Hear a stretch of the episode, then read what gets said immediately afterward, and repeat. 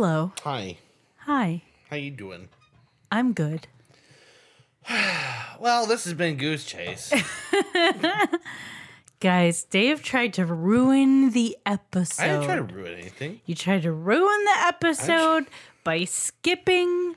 Nobody knows that we do a little stupid dance at the beginning of every I feel episode. like have we not n- mentioned no, that? No. Only our guests know about our ritual, but he tried to skip the ritual, guys. The ritual rituals are important. They I'm the first one to admit that.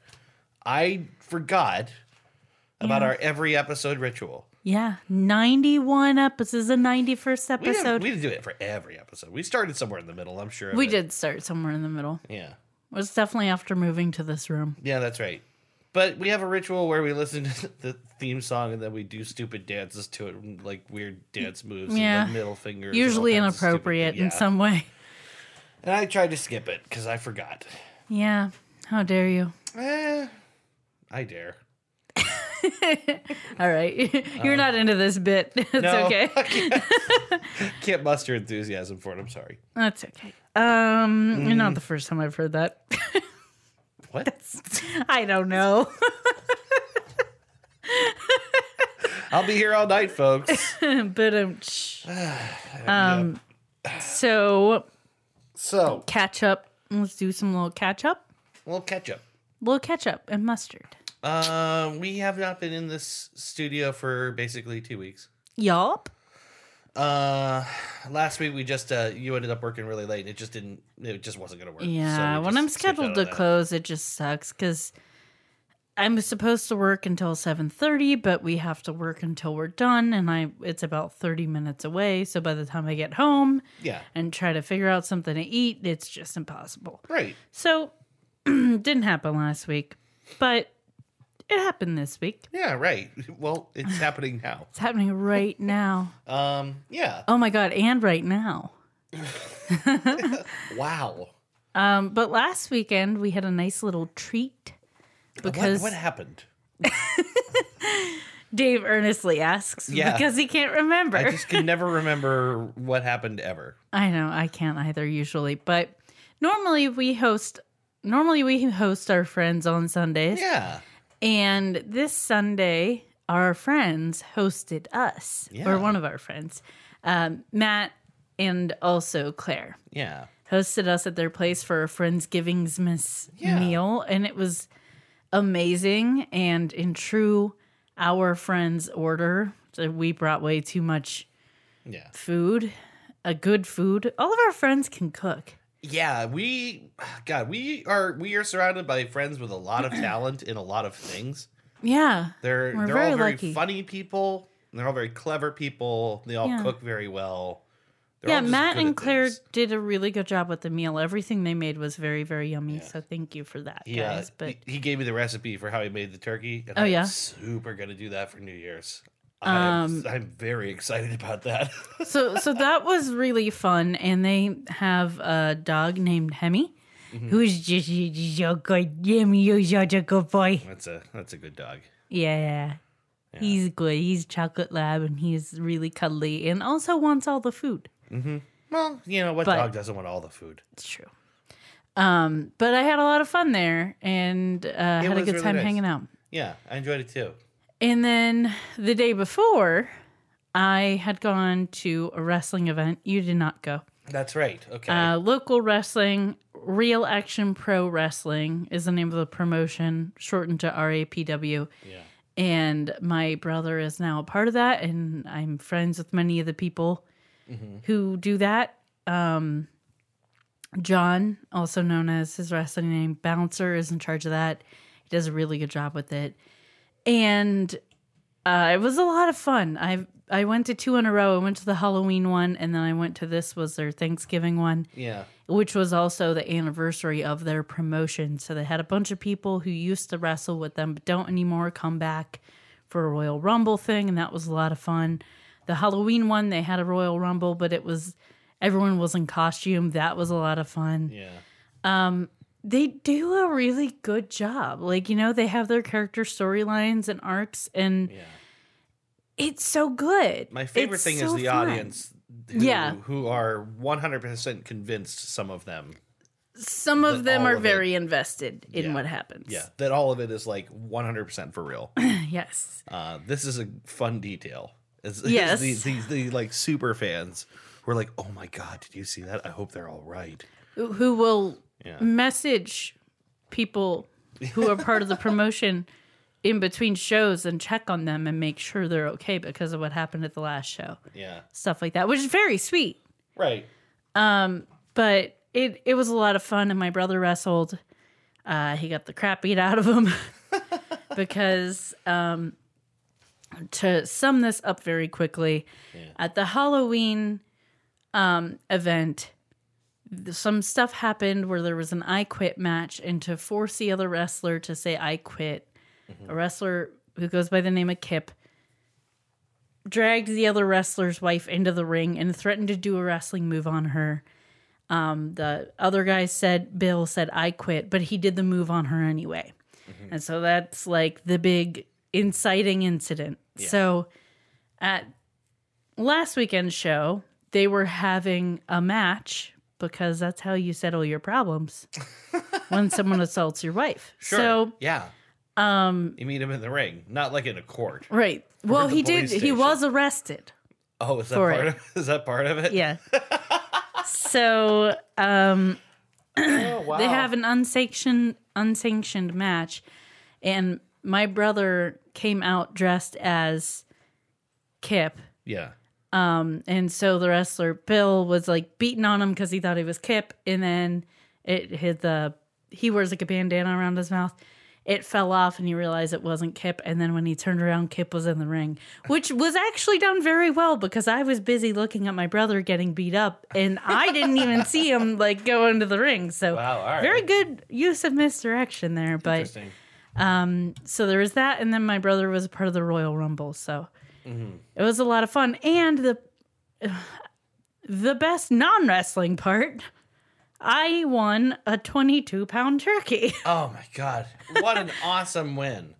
yeah i put in and i didn't even tell you that wasn't the only thing they were raffling No, you did tell me there were other things they were raffling. You put in Oh, for okay. other items. well it's one raffle Ye- so like they just draw three times for the raffle prizes Okay. And one was like uh, a Bloody Mary kit or, or margarita kit or something, Mm-hmm. and then one was a T-shirt that wouldn't have fit either of us anyway, so I really didn't want that. And then the turkey, and I was like, please let me get the turkey. Oh I put in a bunch of tickets. It's a massive, massive turkey. It's a big old baby. That's gonna be. I already am kind of bad at carving a turkey. That's gonna be a special kind of challenge. Nah, it'll be okay. Mm. Maybe we should get one of those electric knives. Yeah, one of those like uh, turkey carvers. I think they had one at Aldi. Maybe. Maybe we should go back for it. Good idea. It's not even that it's hard to cut through though. It's that It's just the, awkward. The anatomy of that bird is weird. Have you ever carved a turkey, broken a turkey down? I have not. Okay, so there's lots of it that makes sense. Like the breastbone of a turkey makes sense because you have the middle Yeah. right, right there, and you just kind of run the knife underneath and you hack off the breast meat, and then you have just the breastbone there, and that makes sense. And then everything else is this confusing where like I know that the bone kind of go like how do I get the knife into the right spot to separate I'm sure bone? there's a diagram, or uh, we should watch There a are. YouTube video on the best way to carve a turkey. I've watched people do this. I just can't figure it out. Once you get in there, once it's like it's like how- it's, okay, you know what it's kind of like is those the corn maze where we went to the corn maze and it's like I can read the map. I'm already. I, uh, lost. I was having a really hard time placing. I think part of the problem when we went to the corn maze is it was the end of the season. the walls were all like kind of Yeah, it was a little bit trampled, and so it was really hard to see what actually was path and what wasn't, and that Right. made it a little harder to relate where you were in relation to where you were on the map. right. But yeah, that was a challenge that I was not up for. It was my birthday, and I was like, everybody else lead the way. Yeah. yeah, that was a very confusing experience. Yeah. Much like carving a turkey. Yeah. Sometimes you get lost in that turkey and you just can't find your way out, and you have to uh, text a special number for them to come get you. Yeah, right. It's just like that. Mm-hmm. I don't know. It's it's confusing breaking down a bird, even if you know what you're doing. No, I understand that. Um, but I want to get better at it. I know. And a big old Every- honking turkey is a good excuse to learn. You know? For uh, people who don't know this about Dave, every now and then we'll just be like sitting around and he'll go, I want to get really good at making insert food item here. Yeah, right. So sometimes it's pizza and Yeah. pizza dough. Sometimes it's turkey. Um, we you did a practice turkey Yeah, the practice weeks turkey ago. turned out okay. It was good. There's a lot of leftover meat on that bird though. And that's what I'm getting at. Is it's hard to like get all the meat Oh, off I see what you're saying. without leaving a bunch left over. Yeah. You know? Like I can do I can hack off this, that, and the other thing, but getting all that meat cleanly carved off the bone. well, with a 22 pound turkey, it kind of doesn't matter if you get all of it. That's yeah, that's true too. I don't know, Um, it might matter because if this year is anything like last year, there's gonna be too many people. yeah, I actually want to start talking to you. We don't not on the podcast, but about the party and making plans for it and all that Just stuff. getting ready for it. Yeah. Yeah, it's gonna be a whole to do, and we have like uh, a month and a half before it happens. So Yeah, it's gonna be great. yeah. so, anyway, anyway, it feels right that maybe we should break up some stuff right now. Not we're not breaking up. Maybe we should break up this podcast. wow, you picked a weird time to tell me this. It feels right that we should we should break, up. that was poor phrasing, and not in any way intentional. It Feels, feels, right, that we should break up. It's like, oh, all right. Thank you for choosing this highly public and embarrassing venue for telling me that. Uh, like this is live. Yeah. right, Um, yeah. break up the podcast a bit Oh, by playing a game. I like that more. what kind of game? too. Yeah. What kind of game you thinking about? Have you ever heard of an internet game called Trues and Fnews? No. Oh my god, the dead air. You mean to tell me? You mean to tell me? You mean to tell me why you wouldn't happen to mean? It's time for Trues and happen to me? Time to play Truth and Flip. Time to play Truth and Flip. Everyone's playing. Everyone's playing. a Famous game. Famous game. The game that's taken the internet by storm. Time for Trues and Fnews.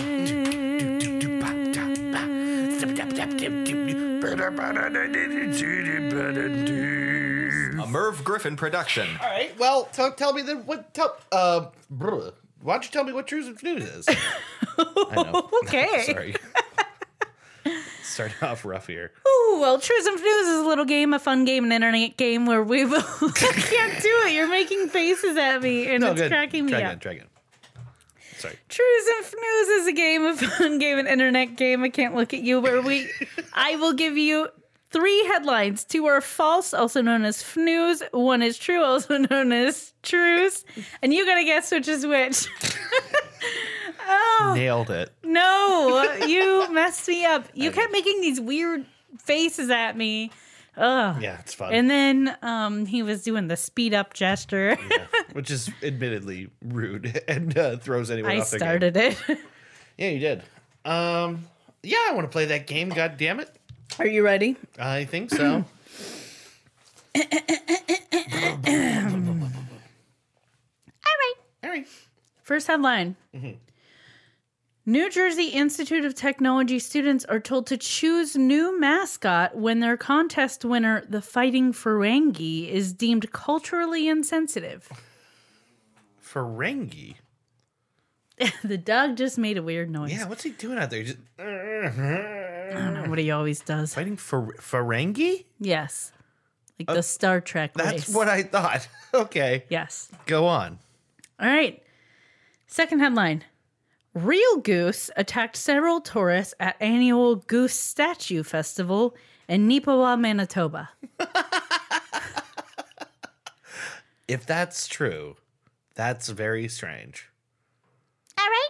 All Third right. one. Iowa paid a security firm to break into a courthouse, then arrested employees when they succeeded. Wait. Okay, I'm gonna have to hear that one again. But if that's the case, that's very uh, well. Okay, never mind. Let- ahead. wanna wait for the recap? Yeah, Okay. give me the recap. Yeah, yeah, yeah. New Jersey Institute of Technology students are told to choose new mascot when contest winner the Fighting Ferengi is deemed culturally insensitive. Okay. Second, Real Goose attacked several tourists at annual Goose Statue Festival in Neepawa, Manitoba. Ebola. Neepawa. Okay. And third, Iowa paid a security firm to break into a courthouse, then arrested employees when they succeeded. That can't. Okay, so here's the thing. That third thing happens all the time. They definitely hire people. You know, different. Uh, you know, businesses, for example, will hire a company to hack them to demonstrate how vulnerable they are here, there, or whatever. Mm-hmm. The idea of then arresting them. That would be such a big. That would be such a big mistake. That makes. I just. I don't understand. I can't imagine that really happening. Okay. Um, well, what's your. Oh my god, I'm really irritated. Uh, I like watching you try to logic them through.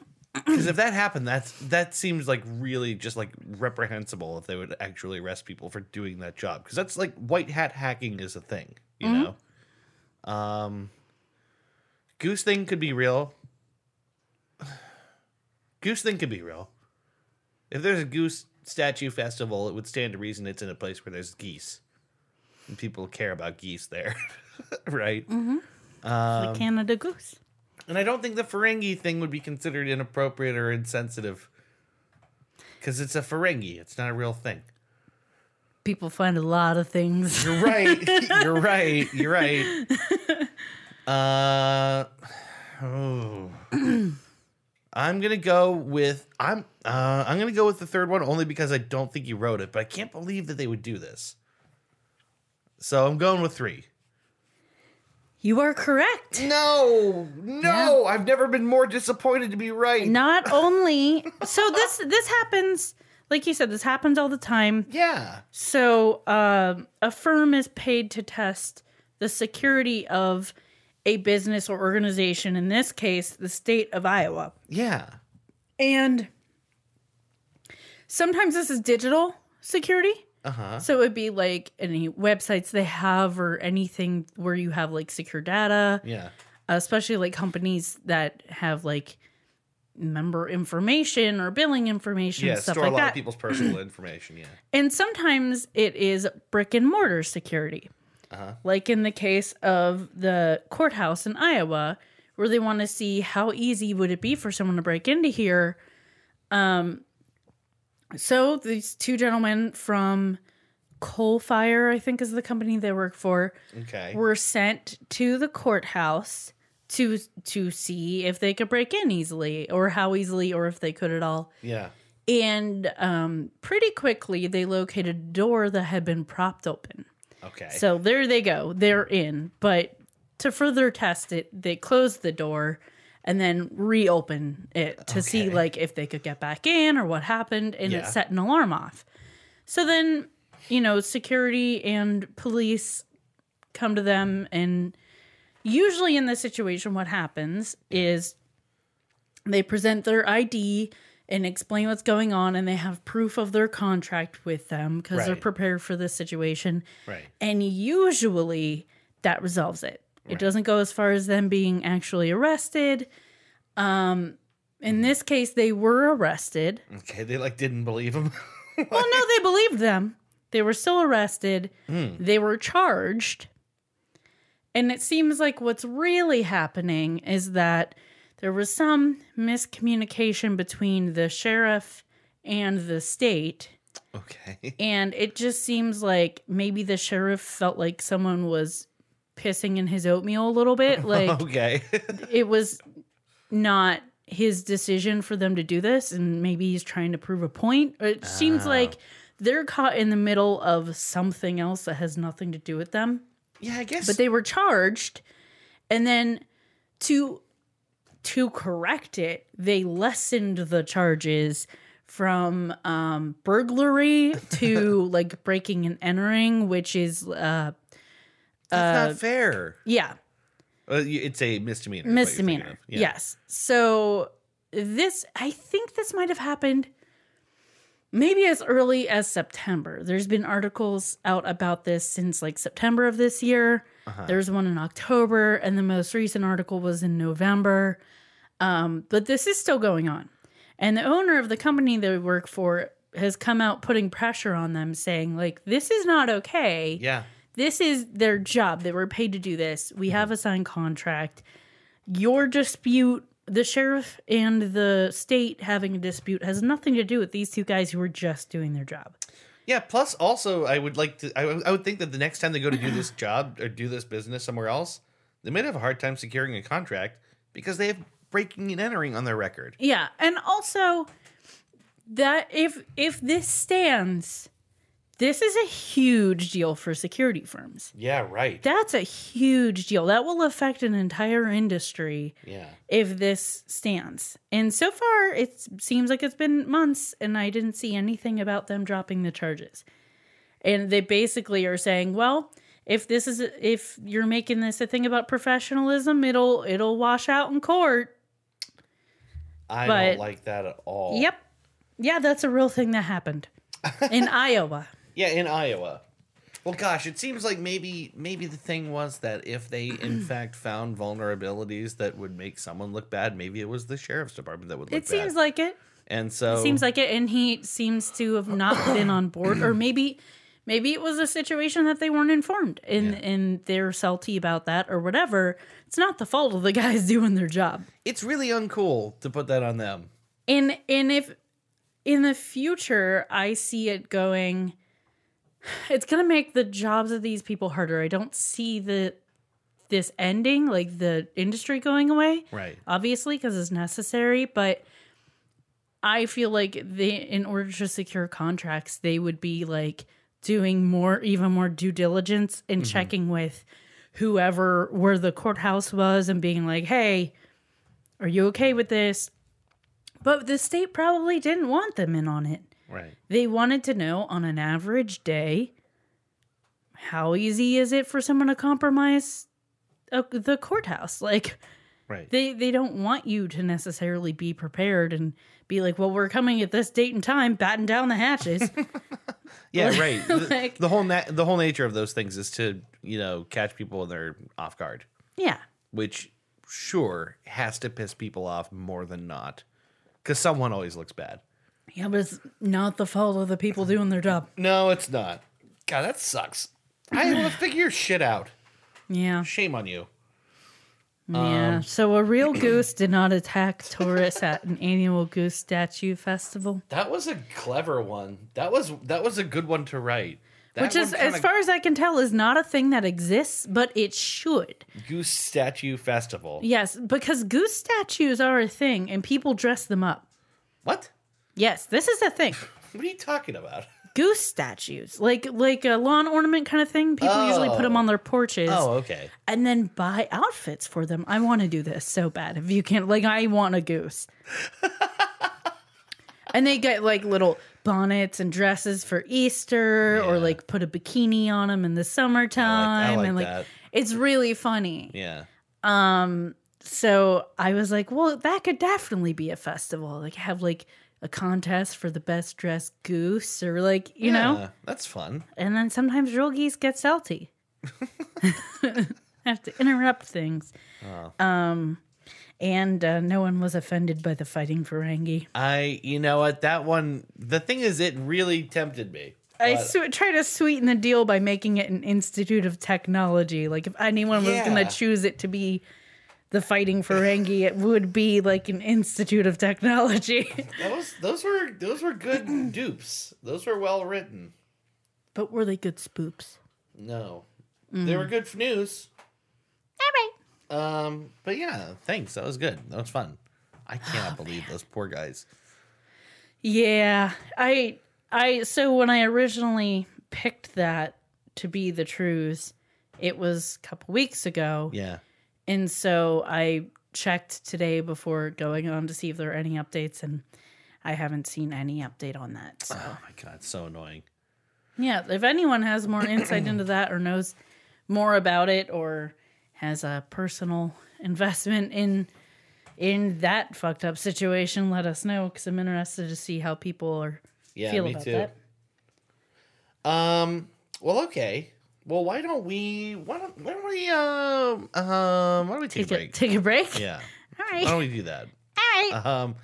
Uh, I don't have any middle segment, uh, and this might be a slightly longer topic. Not not really that long, but there's gonna be it's well, fine. whatever. it's. Whatever, it's fine. So we'll take a break and we'll be back in a minute with the main segment for this episode. All All right. right. Boing, boing, boing.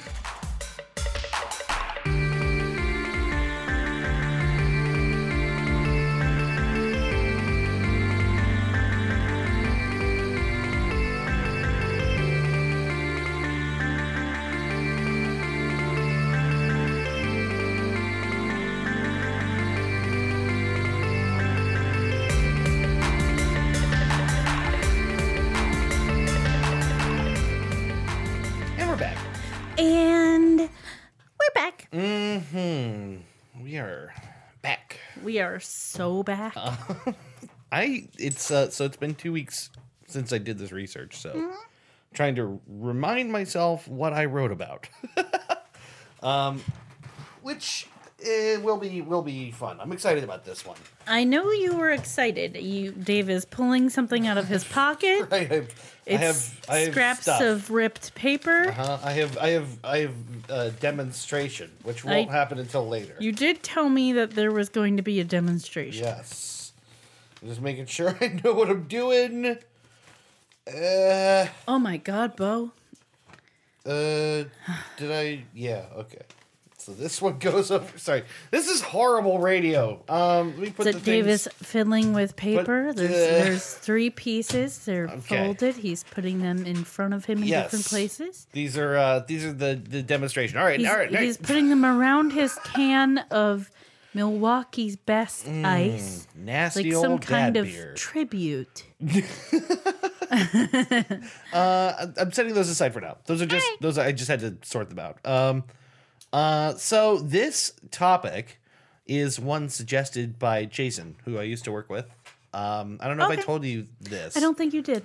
But uh, he was uh, he was asking me one day what the uh, podcast was that we do, and Mm-hmm. and when I told him, he told me he had this idea that might make a good uh, topic. Um, which I'll just jump into this right now, and it's numbers stations. Do you know about these? Yes, and I feel like we recently talked about them, Yeah, I might have even told you that I was going to research this. I can't remember for sure. Um, but I, I didn't know when. I just knew it was something you wanted to research. I think so.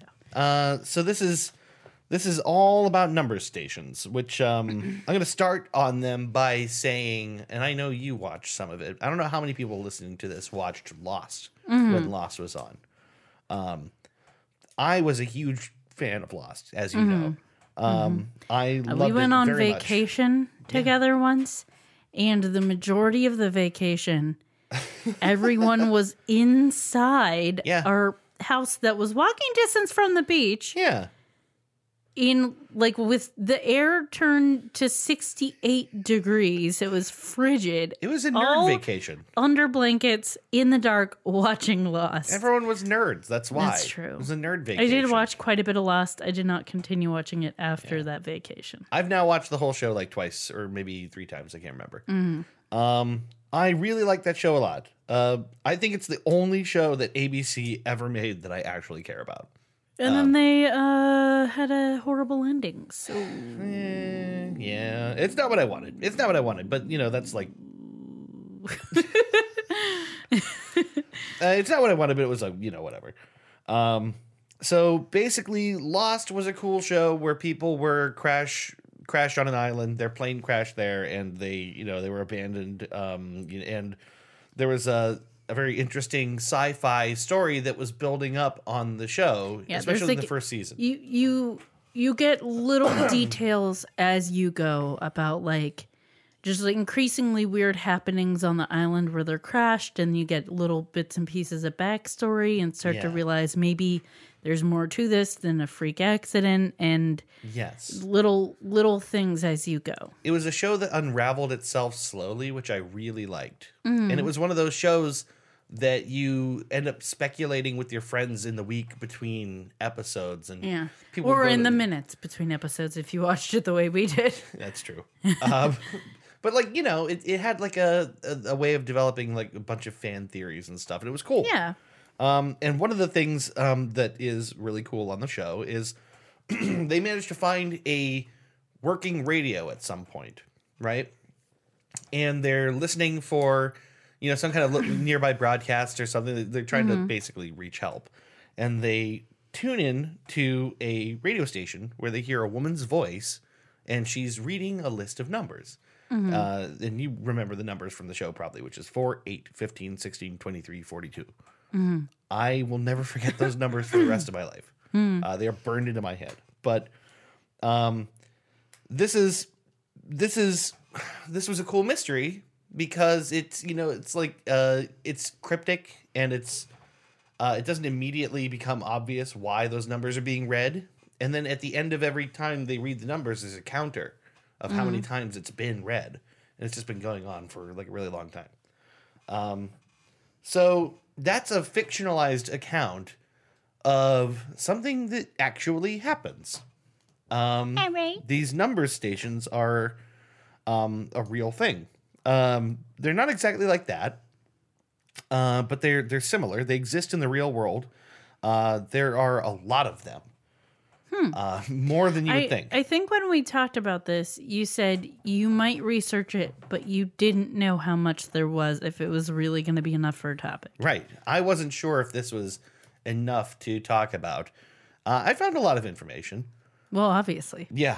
um, so I want to look at the kinds of number stations that there are and uh, what we can learn from them and what is the most likely explanation for them. And then there'll be a test. Uh, there sort of is. Uh, well, well, I'll, I'll I'll explain as we get there. Um, so yeah. Anyway, why would anyone create a radio station that reads off numbers? Is the question, right? Um, uh, the question is, who would sink an unknown amount of time and resources into like building out this like schedule of transmitting numbers over the radio? And what's what's the goal with it? Uh, would be the the natural questions, right? Um, according to Wikipedia, the earliest known number station was discovered during World War One, which surprised me. That's a long time ago, and that's just the first discovered. Um, who uh, this is Arch, uh, Archduke Anton, a young boy during World War One, um, discovered the first number station transmission. His full name is ridiculous. Yeah, His his I'm full name sure. is He's an archduke. well. That's the thing is like these like little little royal boys with eternal names are like a thing. Because they they can't let any name go. Right. Any name that anyone's ever had in the family. His name was Anton Maria Franz Leopold Blanca Karl Joseph Ignaz Raphael Michael Margarita Nicetas von Habsburg Lorraine. Ignaz. Uh, Ignaz, I G N A Z. Ignaz. Ignaz. I'm gonna say that again because it's fun. Anton Maria Franz Leopold Blanca Karl Joseph Ignatz, Raphael Michael Margarita Nicetas von Habsburg Lorraine. Yeah. Sounds right. Born in 1901, Hmm. died the year we were born, 87. Okay. All So right. lived all a good right. 86 years or whatever. Yeah. Nice long life. You know what kept him, you know, healthy and thriving for so long? All 27 of his names. That's the secret. Yeah. Yeah, he would like recite them over and over in We're his head failing. and rub a stone. Yeah, something like that. Um, I am a little bit suspicious because I think he's probably just the first one to notice this. I think they probably Yeah. were around even for longer than that. Yeah. And also because he's like an important person, I think whoever probably discovered it before him was probably forgotten. Yeah. You know what I mean? Um, but his story was that as a boy he loved radio. Uh, he accidentally caught like an import something that seemed important, like a number transmission of some kind, and he brought it to the attention of the local war office, and then kept bringing like them. little boys do. Isn't that weird? Uh, it's it's it was a little boy with a job for the war apparently. Um, and he would bring the every day the transmissions. He would bring them to the local war office. Um, the the most commonly attributed purpose of these number stations is to try to share some kind of information covertly, like It's the codes. yeah, codes exactly. Um, either with spies or you know, with for someone else. It's information that is sensitive in some kind of some kind of way, right? Um, the numbers being read are typically some form of a coded message or a cipher. Uh, where if you have the the decoder you can you can decode a message. Um, it's it's essentially cryptography, which we'll get more into later. Um, and it works. It works fairly well.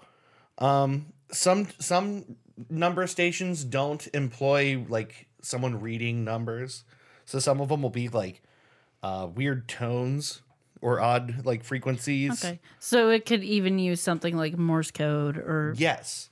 Yeah, it can use a, a number of different means of transmitting that information. yeah. So as long as you have the cipher, as long as you have that part of the code, Yeah. then it makes sense to you. Yeah, right, exactly. Um, and if you don't, it doesn't. Um, so one important feature of these is like since they're often shortwave radio, it's possible to bounce these signals all over the globe very easily, okay. which is another thing that makes them really useful. So it it's possible that people who the code isn't intended for are going to end up hearing it just by the way that these work. Yeah, the people who the people who the code is intended for in almost any location on earth should be able to hear them because the the shortwave bounces all around the world. Um, it's a it's a really reliable way to get a message across the planet. Um, so anyway, I'm going to talk about one of the m- more famous numbers stations uh, that was ever discovered. It was known as UVB 76. Um, it's like I said, it's one of the most famous ever. Uh, it was located in Russia at the frequency of 4625 kilohertz. Um, and when you listen to broadcasts from it, it's kind of interesting. It's a little bit creepy. Um, it's primarily a buzzing two tone pattern, like it'll make two notes and a pause, and two notes and a pause. Did you get to listen to this? I did. You can listen. Is it still current? Yes. well, oh wait, no, no. Um, uh, wait a minute. Yeah, it is. It is. It relocated, which I'll get into. But yes, that signal's still out there. Um, I don't think it's any longer at forty six twenty five kilohertz though. um, but anyway, it's once in a while the two tone signal would stop and someone would read numbers or a series of Russian names, which is really interesting and and creepy. Um, so uh, the first time this was detected was in 1973. Um, it was probably operating before that, like you know, like is often the case. You know, when something is discovered, it's been around a while, right? Mm-hmm. Um, it's the kind of thing you would associate with the Cold War for sure. Yeah. I was gonna say that it's depending on who heard this first, I'm sure there was a little bit of panic. Yeah, well, it's it's it's not the only Russian station that does this, and it's been suspected for a long time that this was a means of like Cold War communication. what it's reminding me of is uh, Stranger Things. Oh yeah, there was a similar thing with uh It was a series of words, and they were trying to crack the code. yeah, right. A series of words in Russian. Very much based on reality. I'm glad you mentioned that. I forgot all about that. But yeah, that's Yeah. that's very much based in reality.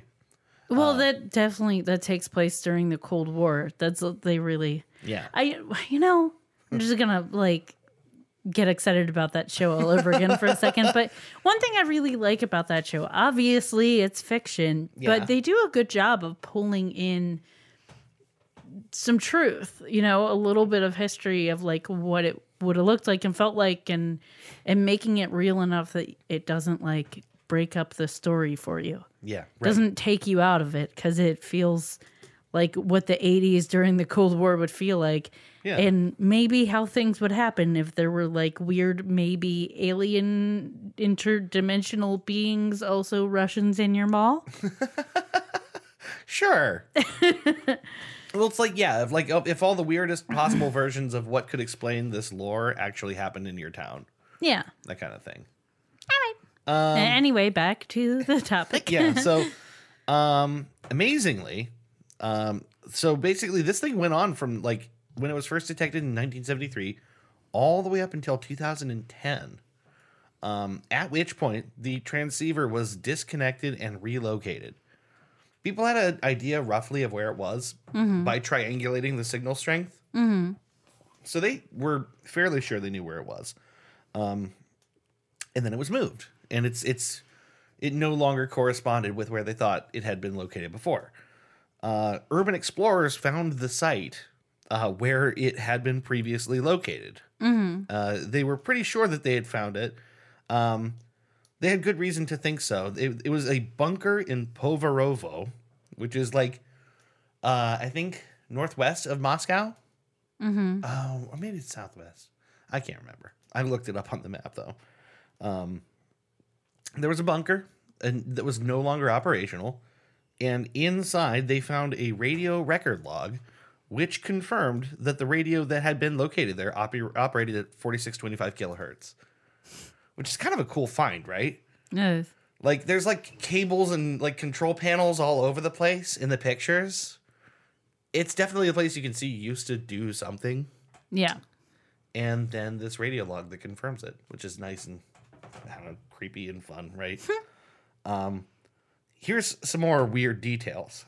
um, one of the explorers is a guy named Igor Evs- Evsiev, I think is how you would say that. Um, and when he was exploring the town that the bunker was located in, he encountered two people on his way like around the town. Funny thing about those people he encountered, two of them. them. Nobody knows what that knows is. what that is. Um, so one of the people he encountered was a man on a bike that came from a road that he knew led to a forest.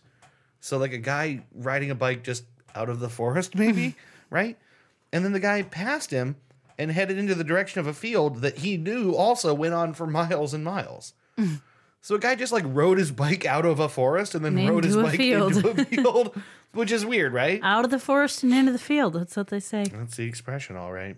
Um, the other person he encountered was a woman in her mid forties. That, that she was pushing a stroller, right? Mm-hmm. And there was no baby in the stroller, which Ooh. is really creepy to me. So I'm I'm sorry. Where was this? Who was this person who saw this? so the guy's name is Igor Esviev, Mm-hmm. um, who is he's like the main credited urban explorer associated Okay. with finding this. Uh, he's like a university student, I think. It's not like it's not like this is primarily what he does, but it's just something Yeah. he's interested in. And the empty stroller is really weird and Yeah. creepy. So and that was around this location. in the town that they found the bunker in. Strange. Very strange. It's Um, a town full of spies.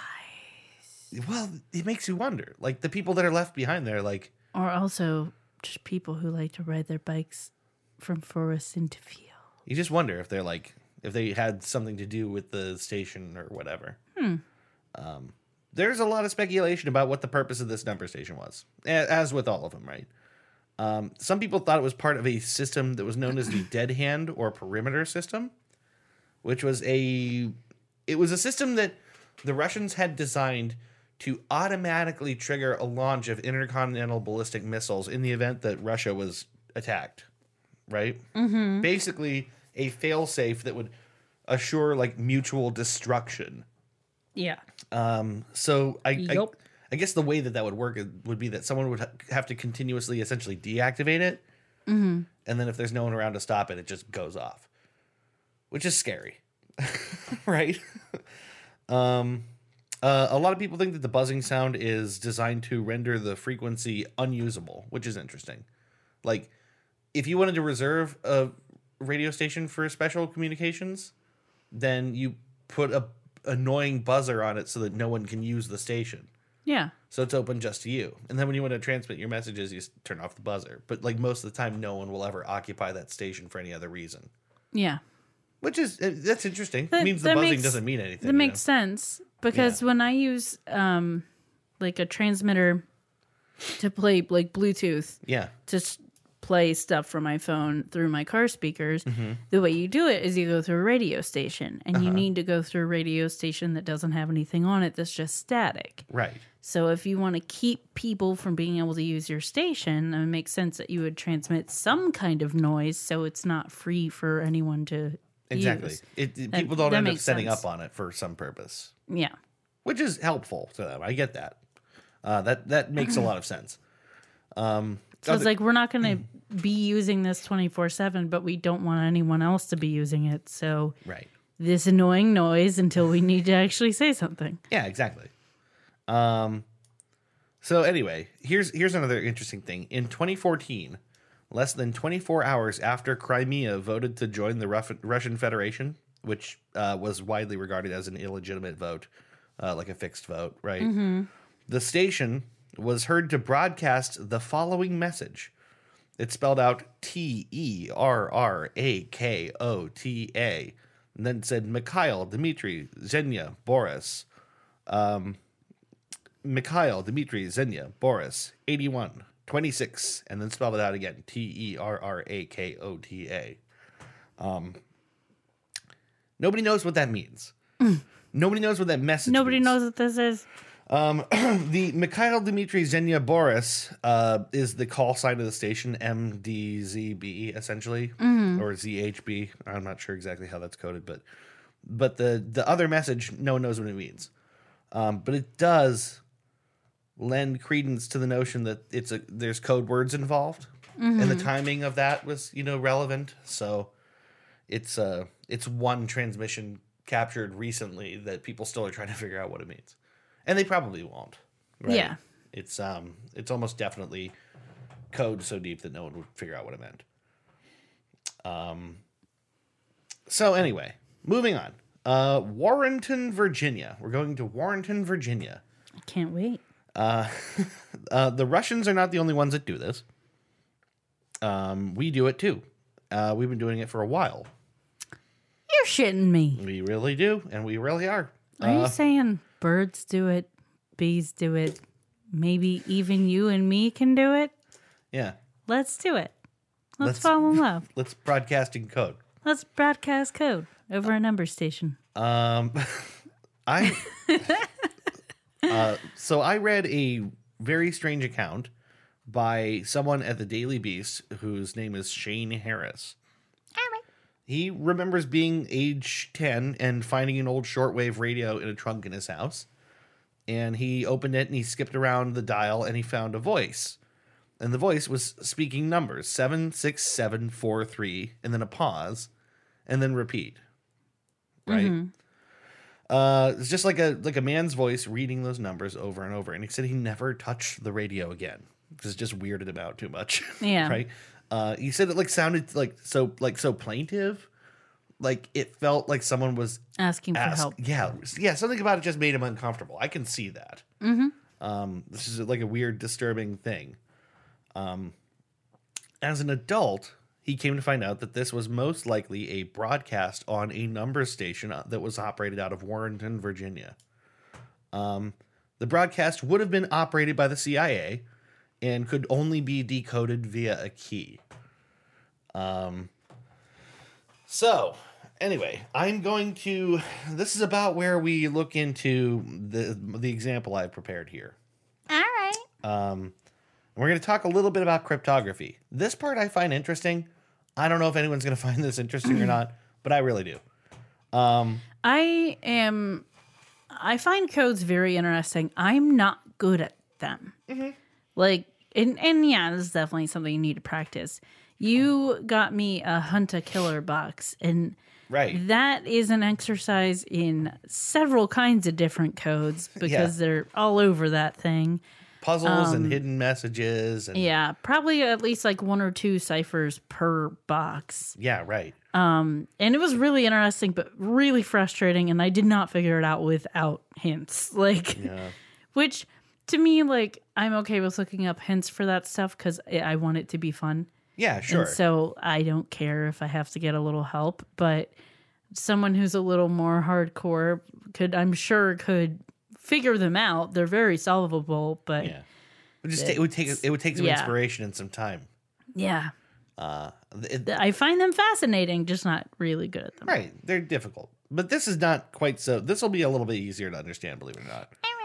Um, this is what I found really interesting about this is that if they're these are coded broadcasts, how does the decoding work? Right. Um, so the article that I read from the guy over at uh, the Daily Beast, the, the the title basically said that no one could decode these messages. It's an old school tech that is undecodable. I didn't understand that, right? um, the reasoning for this is uh, encryption keys, essentially, and this is so. This is interesting because it's the same mechanism, principally, that is used in all kinds of like security, computer security, uh, um, all kinds of key based encryption that you use all the time. Um, so here's this is a very simplified way of explaining how it works, right? All right. So the broadcast plus the key gives you the message, right? Okay. So if you were the person supposed to receive this message, you might have several different keys. And so they're giving you the code and then they're telling you the key that you're supposed to use to decode it. And then you would use that. Yes. The code is completely indecipherable without the key. So the key would have to be provided, right? Mm-hmm. Without the key, you couldn't even guess at it for reasons I'm about to get into. It's the math of it uh, is that it's just so hard to crack. So let me. Well, especially when you're using numbers, there's like infinite possibilities for combinations if they can be repeated. And Yeah. I, I tried to do the math on this. I, I tried to do the math on this, uh, where basically if you if you assumed that okay, okay, so every single character in a message was shifted by a unique number, right? That would be to to to get the number of calculations you'd have to do to crack that puzzle would be 26 raised to the factorial x, where x is the number of letters in the message. Which means even an eight character message would have 208 billion 827 million 64,576 solutions. ugh, That's a lot. That's just for an eight character message, which is crazy to me. Um, I wrote someone check my math because I'm not confident on that, but I tried to like get at the at the math of this. Now, if you were really really paranoid, uh, you could also reassign the values of all 26 letters with another key, which God, now I'm actually getting confused by myself. Um, uh, so that's basically if you. Oh my God. it's confusing. So it would be like, okay, this is the key that you're using, but it's like a key within a key. Yeah, basically, if you. So like solving the first layer gives you the second layer, and then you have to use a different key to solve that layer to get the actual message. Yeah. Yes. Basically, reassigning the values of all the letters with a yet another key makes it makes it so that even if someone could lay out all of those 208 billion solutions, mm-hmm. they still would arrive at all these different messages that didn't have likely any that none of them were your actual message. There's mm-hmm. another layer of extrapolation. I did the math on that. That Oh God. Here's the full number. Four it's 403 trillion trillion ish. I, yeah, I had a hard time doing this. I think it's that 208 billion raised or multiplied by 26 factorial. So that's like basically 403 trillion trillion possible results. It's a lot of results. It's a lot. this is very confusing to me.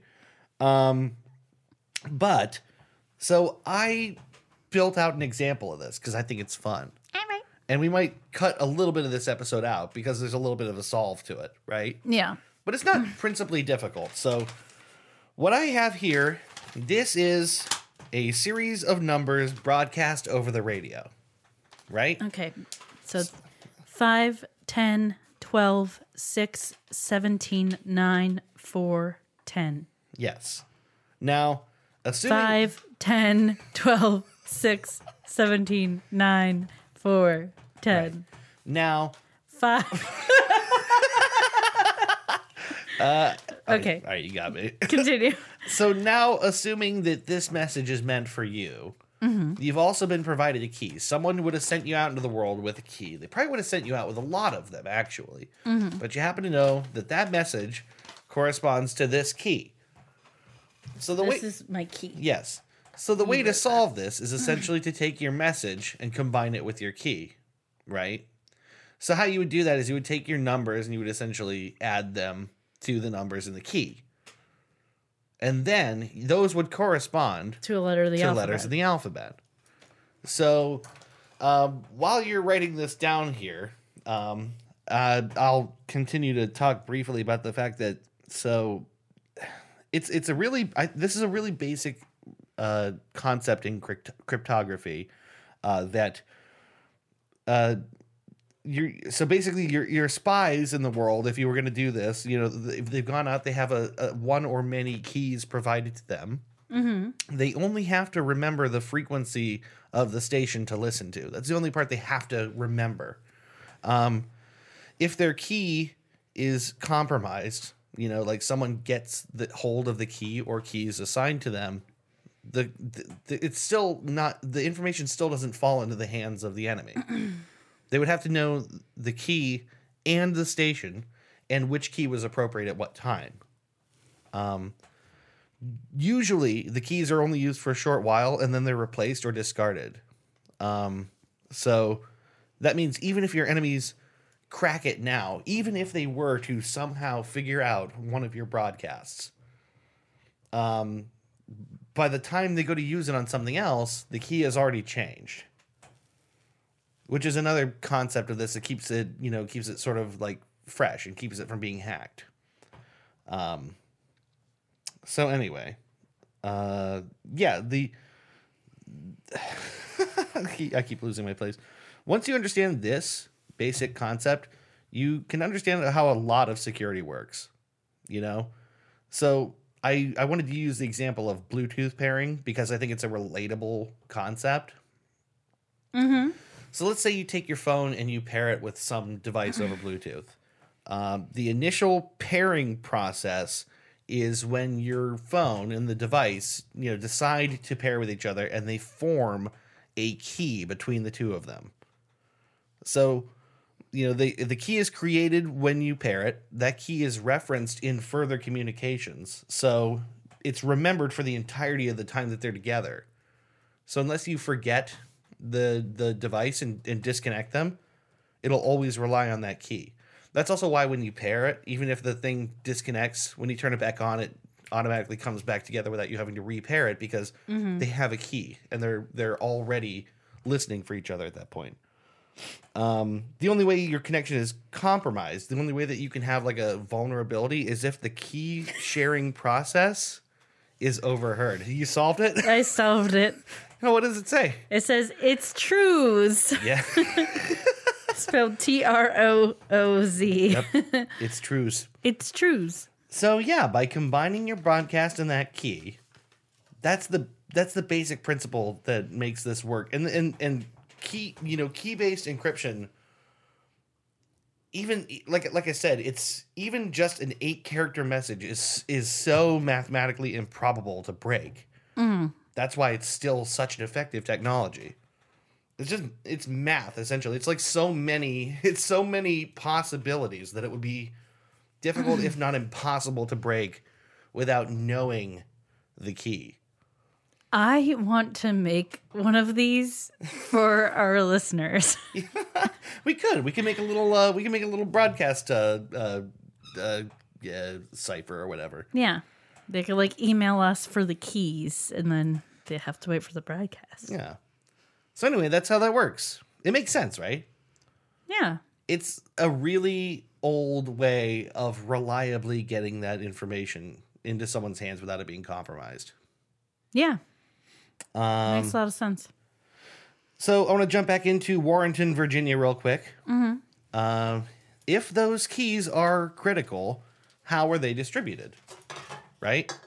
Those those keys are super important to getting the message across.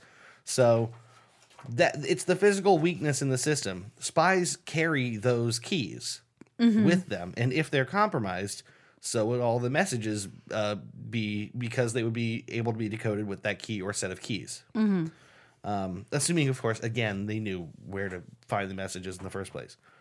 Um, so, in that same article from the Daily Beast, Shane Harris claims to have been told by a former career intelligence officer that the keys were distributed in what is known as a one time pad, which is a booklet, like small booklet. Uh, it has several pages, which are full of numbers, and every day the agents would discard the previous page. Okay. So there's a new code every day for broadcasts, right? Um, So it solves the problem of knowing which key to use because you use the key that is given to you for that specific day. yes, and every day, which is really interesting. That constantly refreshing those keys. Um, the officer also said that some pages, some booklets were made with pages that were easy to dissolve in water to be destroyed, which is interesting. Um, the uh, Some self destructed in 10 seconds. some turned into gum. like if you put the page in your mouth, it would turn into chewing gum. That's a weird one to me. Bazooka Joe. Yeah. It's, uh, yeah. Some ideas. Eat your spycraft. I would like to eat my spycraft. Oh. Really would. Anyway, um, That was dumb. I'm sorry. so stations like this have been used in the U.S. for a really long time, and they go all the way back to secret communications with Cuba, which is interesting to me. Cuba. Cuba. Um, just like that Russian station was operating oddly recently, like all the way up into the 2014, 14. you know, Crimea vote. Um, th- uh, the the one that we the Warrenton station was has been communicating uh, with Cuba. Or no, wait, no, no, no, no. There's a, there's a there's a, a Cuban station that broadcasts to us.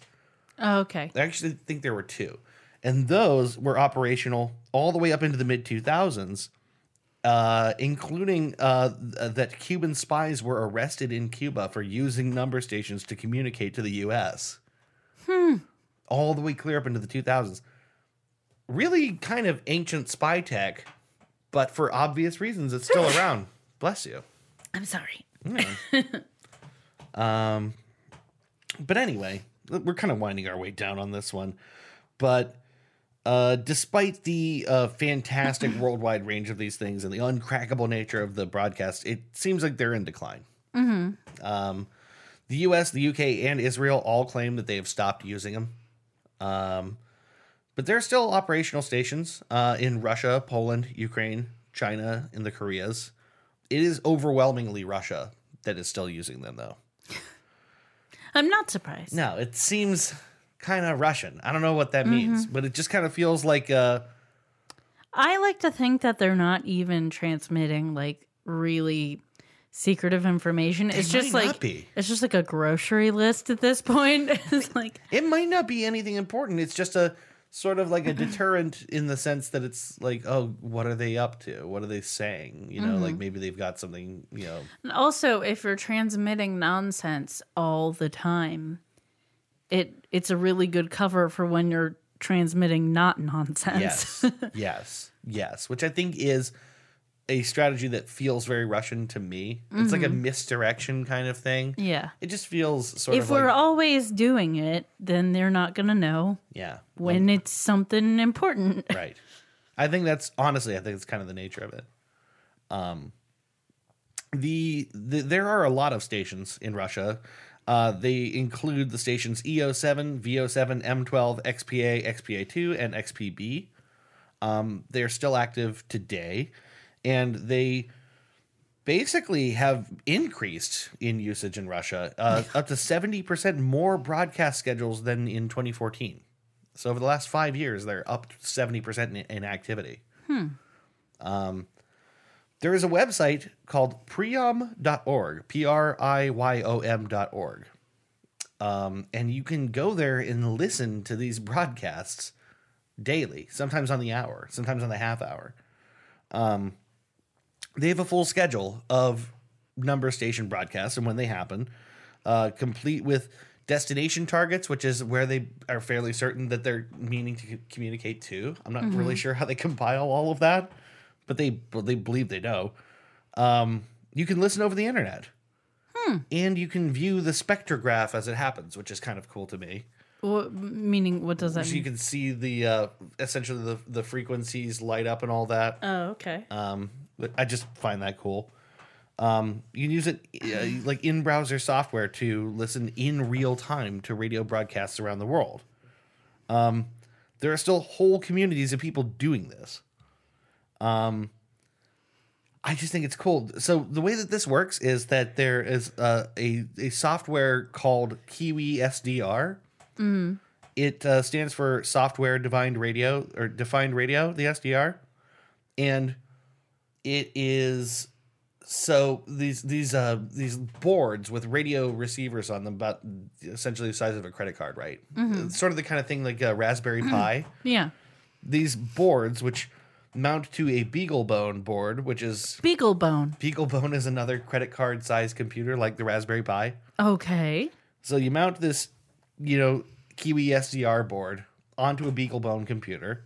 Um, you install the software on it and you operate it out of your house. You know, you just set it there, and it essentially has, if I understand it, four incoming streams. So it can listen four individual instances to all the radio frequencies around it in the uh oh god it's uh zero kilohertz to 30 megahertz. It's a fairly wide range.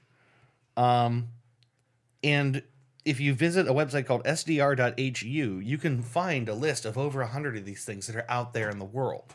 Like people have put these and then plugged them in in their house and then you can listen to them from their location. So i can go to some little computer somewhere in Russia and be mm-hmm. one of four users who can actually tune the thing to different frequencies in real time and listen to what's going on and see it too. So you can see which frequencies are active and then zoom in on them and narrow in and listen to the broadcasts on those specific frequencies. Hmm. It's super cool.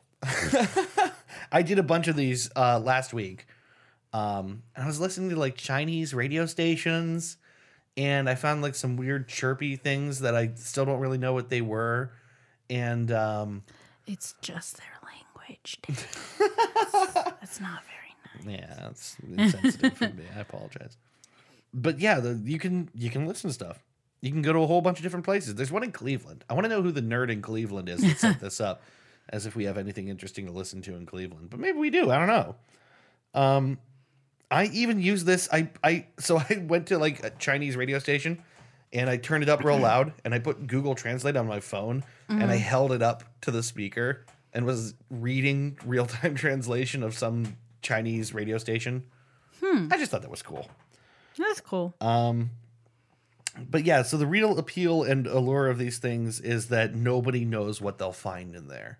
It's why Yeah. it's it's why it still has, I think, an enduring popularity with people. Is People love a mystery. yeah, and if you're listening at the right time, you might catch something that nobody else knows happened. You know, it's it's. I think it's really interesting and compelling. And if you beat up enough spies and steal their keys, you might be able to crack the code. Right, you can win at Russia. Yeah. Russia, the game. Russia. the game. yeah, if you if you crack enough codes, you get to be Putin for like a day. Only a day. Yeah, just a day. That guy's not giving up a whole month. That's true. Well, it's still enough time to go on a horse ride with no shirt on. So anyway, yeah, that's mostly it. That's all I kind of have on these. If you're if you listen to this and you think that this might be kind of interesting to you, I highly recommend checking out sdr.hu, uh, priyom.org, p-r-i-y-o-m.org, and also there's a site called signalshed.com, which also tracks these different secret broadcasts, right? Hmm. Um, but that's it. That's all I got. That's eh? That's it. I mean, that's a real problem. the one thing that is frustrating about this to me is I can't, I cannot, no one probably can provide decoded broadcasts from these things. Like, due to the nature of them, they will not be cracked. Yes. So, unless you know exactly what to listen for, you won't find it. Hmm. Um, but yeah, it's, I mean, there's a lot of them. There's a number of them around the world. And, I think it's just kind of interesting that you know this is this is a thing that's been happening since World War One and somehow hasn't stopped. It actually is increasing in parts of the world. That's crazy. It kind of reminds me of the X Files. I don't know. It's just- Yeah, the, yeah, I'd be really surprised if they didn't have an episode including number stations. It They- seems like the kind of topic they would tackle. they probably do. They probably have something like it. I mean, there's all kinds of like, uh, Get like Mulder and Scully on it. there's all kinds of like Cold War sort of like uh, like uh, Motifs. spy type stuff that crops up in the X Files and Yeah. yeah, it's you know the the secrecy of the Soviets and all that. Cigarette smoking man. Yeah. I gotta rewatch the X Files, but that's it. That's it. That's all I got. I hope that was interesting in some way. I thought it was interesting, and I got to crack a code. Yeah, I actually had a solved one just here, just in case, to uh to compare that against yours. You, you got it. It's trues. I'm happy. Oh, that, okay. Like the the math. Yeah, in, that's in the- case I messed my math up. yeah, that's the well, that's the numerical result, right? Yes. Yeah, just in case. I wanted to have the answer handy. I can math. Uh, are you good? I'm yawning. Um. Anyway, uh. So I guess that does it. Uh. That's uh. That's this episode of Goose Chase. Goose chase. Um. So thanks, Jason, if you're still listening to this. This was that was a cool topic. Uh. And you know Thank what? you, Jason. So I, I guess he said his wife has been getting into this lately and reading up on this. And so if there's some stuff that I left out that's like pretty interesting, I would love to hear about it. Or anything she's found that's interesting and wants to tell us about it. We love to talk about it on the podcast. Yeah. Uh, it's just like uh this is like one of those topics where I know that there's probably lots and lots out there of, of discussion and theories and subgroups dedicated to it. So uh, Yeah, definitely be interested in what you found That's and what you the have to say. good thing and bad thing about this podcast is that we try to cover a lot of topics because, you know, we're curious about everything. Mm-hmm. But that means, you know, we're not we're not in depth covering every Yeah. single topic and almost everything we do there's like so much more research that could be done. So if anyone ever dives deeper than we do Mm-hmm. and you want to tell us about it or share stuff with us that we missed or didn't catch or whatever, Mm-hmm. we are not opposed to that. We're we always want to know more. Yeah, definitely. Um, so let us know if you know more about this, or if you have more, you know, topic ideas or suggestions. Uh, email us and let us know. Yeah, email us and say like, "Hey, stupid dum dums, you missed this." Yeah, right. I would like to be told if I'm a stupid dum dum. Yes. Um, but anyway, thank you for listening again to another episode of Goose Chase. Goose chase. Uh, we will see you hopefully next week with another episode. Hopefully. we'll see what happens. uh, but but, but uh, thanks for listening. Bye. Uh, goodbye. All right.